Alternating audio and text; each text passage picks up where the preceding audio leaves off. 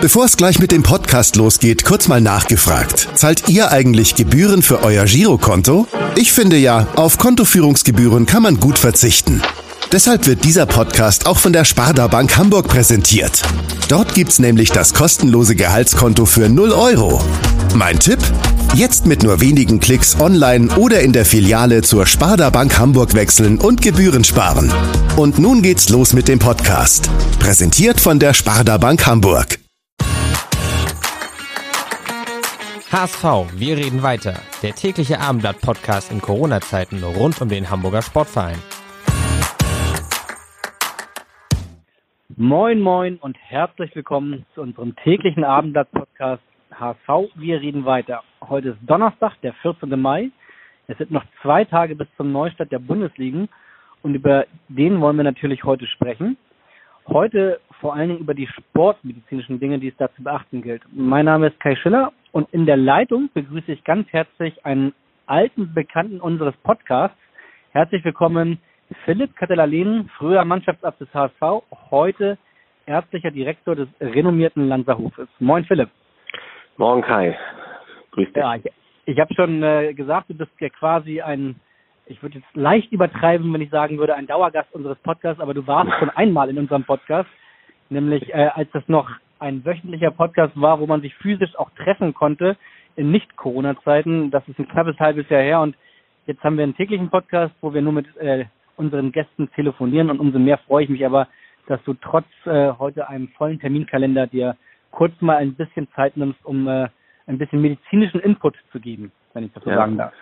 Danke Kai für die für die Einladung. So kurz vor Wiederbeginn der Bundesliga sind wir natürlich auch alle sehr gespannt und A ist jetzt die erste, der erste Augenblick des Tages, wo ich meinen Mundschutz mal abnehmen kann und mit dir telefonieren kann ohne Mundschutz. Auch das ist natürlich ein, ein netter Anlass. Ja, einerseits könnte man sagen, dass man an Mundschutz mittlerweile gewöhnt ist. Andererseits habe ich mir gerade mit Mundschutz einen Kaffee geholt und ich bin ganz, ganz, ganz froh, wenn ich, äh, wenn ich ihn wieder abmachen kann. Also, äh, aber gehört dazu mittlerweile. Naja. Gut. Die große Frage, die sich jetzt alle vor dem Neustart der Bundesliga gerade stellen, ist, ob äh, dieser Neustart, der ja aus wirtschaftlichen Gründen äh, total wichtig ist, ob der aus medizinischen Gründen denn aber auch vertretbar ist. Ist er? Fragezeichen. Okay, das ist eine interessante Frage, die wir natürlich auch unter uns Sportmediziner hin und her diskutieren, auch kontrovers diskutieren. Und man muss ehrlicherweise sagen, da gibt es kein falsch oder richtig. Im Grunde genommen ähm, ähm, sind, wir reden ja von Fußballern, die hochprofessionell trainiert werden, auch während der Corona-Zeit ihre Trainingsprogramme, ihre individuellen Präventions- und äh, Konditionsprogramme hatten, so dass man davon ausgehen kann, dass die allermeisten dieser Profis, wenn sie das umgesetzt haben, was sie sollten, relativ gut vorbereitet starten werden. Nichtsdestotrotz ist es natürlich aufgrund jetzt dieser Kürze, ich glaube, im Mannschaftstraining sind die Profis dann maximal zehn Tage und die Phase vorher in Kleingruppen umspannte eine, eine Zeit, glaube ich, von 14 Tagen oder so, korrigiere mich Kai. Ja, genau. Ist es, ist, ist es ähm, sehr wenig natürlich ähm, für dann doch ähm, voll in den Spielbetrieb einzusteigen. Ja, wenn ich das vergleiche mit einer normalen Vorbereitung auf eine auf eine Hinrunde oder Rückrunde, also bei, bei einer Hinrunde gehen wir ja immer davon aus, dass die Fußballclubs so sechs Wochen vorher spätestens mit, mit langsam mit der Vorbereitung starten. Ähm, jetzt hast du selber gesagt, zehn Tage Mannschaftstraining. Kann das reichen aus deiner Sicht? Aus Sicht? Naja, aus, aus meiner Erfahrung aus den Trainingslagern zum Beispiel zu Bundesliga-Start ist es so, dass wir natürlich in diesen Phasen immer wieder Verletzungen generieren, gerade auch in, den ersten sieben, 14 Tagen dann doch schon muskuläre Probleme über, über Überlastungsschäden in, im Auftauchen bei den Spielern, die dann durch die intensive Trainings oder die Intensität der Trainings dann erzeugt werden. Also wir kennen aus den Vorbereitungsphasen natürlich die gehäufte Anzahl an, an Verletzungen. Und ich kann mir durchaus vorstellen, dass das in dieser Phase jetzt nach ähm, zwei Monaten Spielpause vielleicht ähm, auch den einen oder anderen erwischen wird. Also kann man schon sagen, Verletzungen sind vorprogrammiert, aber äh, es ist noch in einem vertretbaren ärztlichen Rahmen. Kann man das so zusammenfassen? Ja, also medizinisch auf jeden Fall vertretbar, weil im Grunde genommen die äh, Spieler ja von ihren Athletik- und Reha-Coaches ja sehr gut gemonitort werden und man ja genau weiß, man kennt ja auch seine Spieler, man weiß, wer Schwachstellen hat, wer vielleicht auch ein bisschen faul im Eigentraining ist oder wer hoch ambitioniert ist. Man kann ja auch übertrainiert quasi sich dann in der Verletzungssituation begeben. Also ich glaube, das Risiko ist, ist kalkulierbar, aber nichtsdestotrotz gerade bei den Muskelverletzungen spielen so viele Faktoren dann auch eine Rolle, dass man das natürlich nie hundertprozentig ausschließen kann das, das wäre jetzt auch ehrlicherweise genau meine nächste Frage, was denn die Verletzungen, die typischen Verletzungen jetzt jetzt wären, auf die man besonders achten muss oder die oder ja auch äh, möglicherweise am besten dann, wenn man weiß, was passieren kann, am besten verhindern könnte. Ja, also die typischen Verletzungen natürlich sind einmal Muskelsehnenverletzungen, die durch Überbeanspruchung oder durch ähm, Zweikämpfe, Ermüdungen, also Sprints ähm, und Ausbelastungssituationen entstehen können. Das ist der Klassiker. Und dann gibt es die Verletzungsgruppe, die wir dann als äh, Mannschaftsärzte oder die Physis als Medical Team im Auge behalten müssen, wo Schwachstellen sind. Also der eine zum Beispiel hat immer wieder Knieprobleme, wenn er zu viel macht, der andere hat ein instabiles Sprunggelenk und der dritte kriegt immer wieder Rückenschmerzen bei zu viel Belastung, dass man diese Leute halt, diese Spieler halt im, im Blick hält und entsprechend schnell reagiert, wenn man merkt, es geht da in die eine oder andere Richtung. Okay. Die FIFA hatte jetzt ähm, angeordnet, ähm, dass weil man ja weiß, dass diese Belastung ungewöhnlich ist nach so kurzer Zeit, dass man jetzt ausnahmsweise in dieser Corona-Zeit fünfmal statt dreimal wechseln darf. Ist das aus medizinischer Sicht ein Schritt in genau die richtige Richtung oder ist das äh, völliger, also bringt das nichts?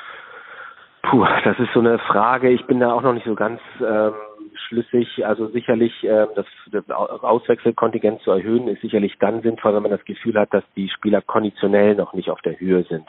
Und wir wissen ja nach der gewissen Zeit, wir sagen immer so diese ominöse 60. Minute, ab der 60. Minute steigt das Verletzungsrisiko bei nicht hundertprozentig fitten Spielern. Dass man dem so ein bisschen Rechnung zollen will und die Möglichkeit halt ähm, bietet, dem Trainer Spieler rauszunehmen, bei dem er sieht, dass sie langsam ähm, konditionelle Rückstände haben oder langsam schlechter in der Belastung, auf die Belastung reagieren. Das ist, glaube ich, schon vertretbar. Ich glaube, aufgrund der besonderen Situation in einem laufenden Saison einen, einen zweimonatigen Lockdown zu machen, um dann wieder hochzufahren, halte ich das schon für, für sinnvoll. Okay.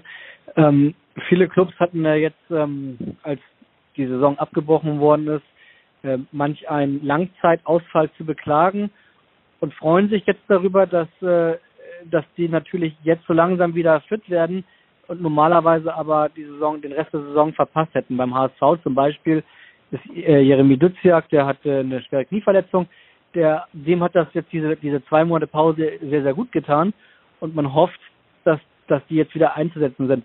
Ich gehe mal davon aus, bei den Spielern muss man dann wahrscheinlich aber schon dann ganz genau hingucken, ähm, wenn jetzt nach so langer Zeit der Neustart losgeht, oder?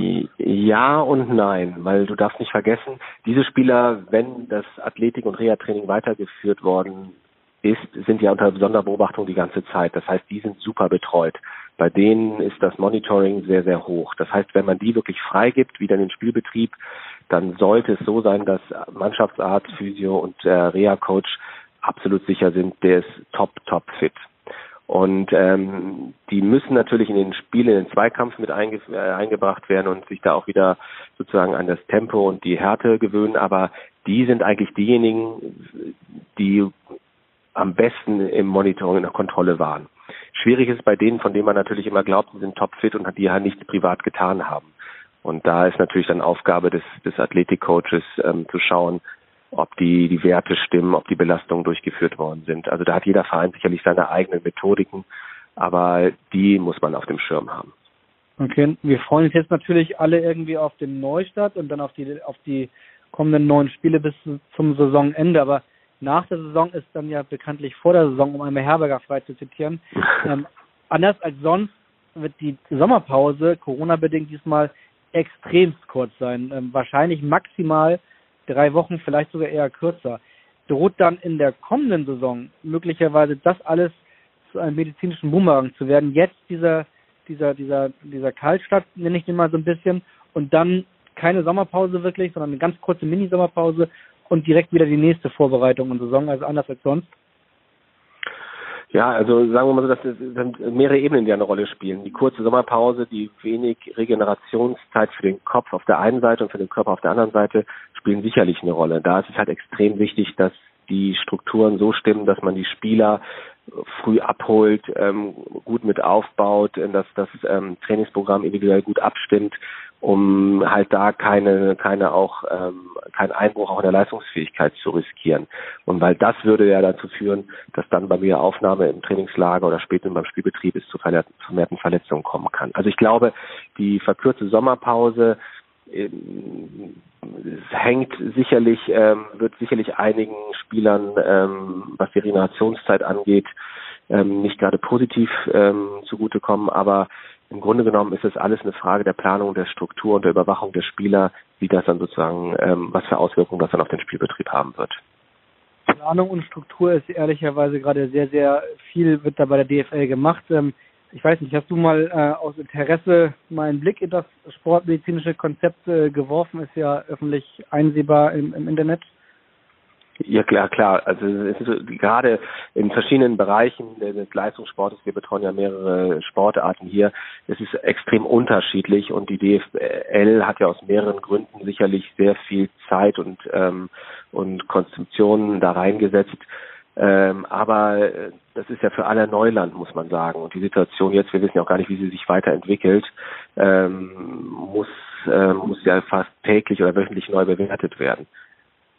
Ja, aber das, was du gelesen hast, also im Großen und Ganzen ähm, wurde zwar viel diskutiert, aber das Konzept an sich wurde eigentlich hochgelobt. Kannst du was zu sagen? Also aus, aus sportmedizinischer Sicht, äh, warst du angetan oder hast du irgendwo Bauchschmerzen? Nein, also ich, ich muss sagen, es ist ähm, es ist ein richtiger Schritt. Da haben einige Leute mitgewirkt, die auch wirklich sich da in die Materie, also man muss ja nicht, darf ja nicht vergessen, dass es ja auch sehr kurzfristig so auf die Beine gestellt worden ist. Sportmedizinisch ist es anwendbar, es ist allgemein gehalten. Ähm, ich finde es, ich finde es gut. Es gibt mehrere Konzeptpaper dazu, jetzt auch, in, ähm, die zeigen, dass man sich mit dieser Materie beschäftigt ich weiß nicht, ob es so anwendbar ist. Das ist der nächste Punkt. Dass ähm, die Umsetzung in die Praxis wird wahrscheinlich zu diskutieren sein. Ja, das wird die ganz große Diskussion sein, natürlich. Ähm, naja, das werden wir dann sehen, was dabei rauskommt in den nächsten Wochen. Verrat du uns doch aber nochmal ganz kurz zum Schluss, ob du trotz äh, medizinischer möglicher Sorgen, äh, ob du trotzdem ganz normal am Wochenende auf der Couch äh, dann den Bundesliga verfolgen wirst. Also sagen wir so, eigentlich hätten wir das Gespräch nächste Woche führen müssen, dann hätten wir sozusagen die Zahlen vom Wochenende, was jetzt Verletzungen angeht, also wenn man jetzt mal den sportmedizinischen Bereich da nimmt, dann könnten wir natürlich intensiv darüber diskutieren, ob das sinnhaft war oder nicht. Jetzt ist es so, natürlich werde ich es verfolgen. Ich finde es unglaublich spannend und diese fußballfreie Zeit ist ja auch, ähm, da merkt man einem, was ja einem fehlt.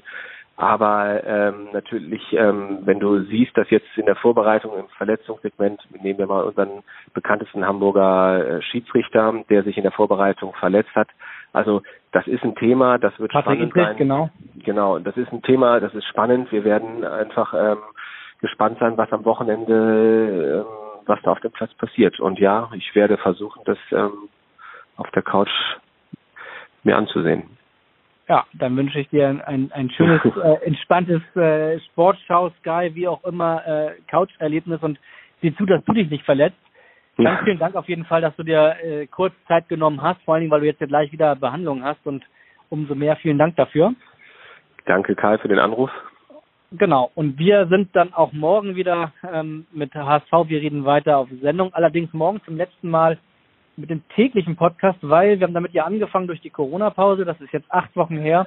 Und nachdem jetzt der Ball auch endlich wieder rollt, äh, werden wir auch wir dann kommen Montag wieder so ein bisschen Normalität haben und dann unseren alten wöchentlichen HSV Wir reden weiter Podcast äh, aufnehmen und dann keinen täglichen mehr, sondern den ganz normalen wöchentlichen, ein bisschen länger als heute.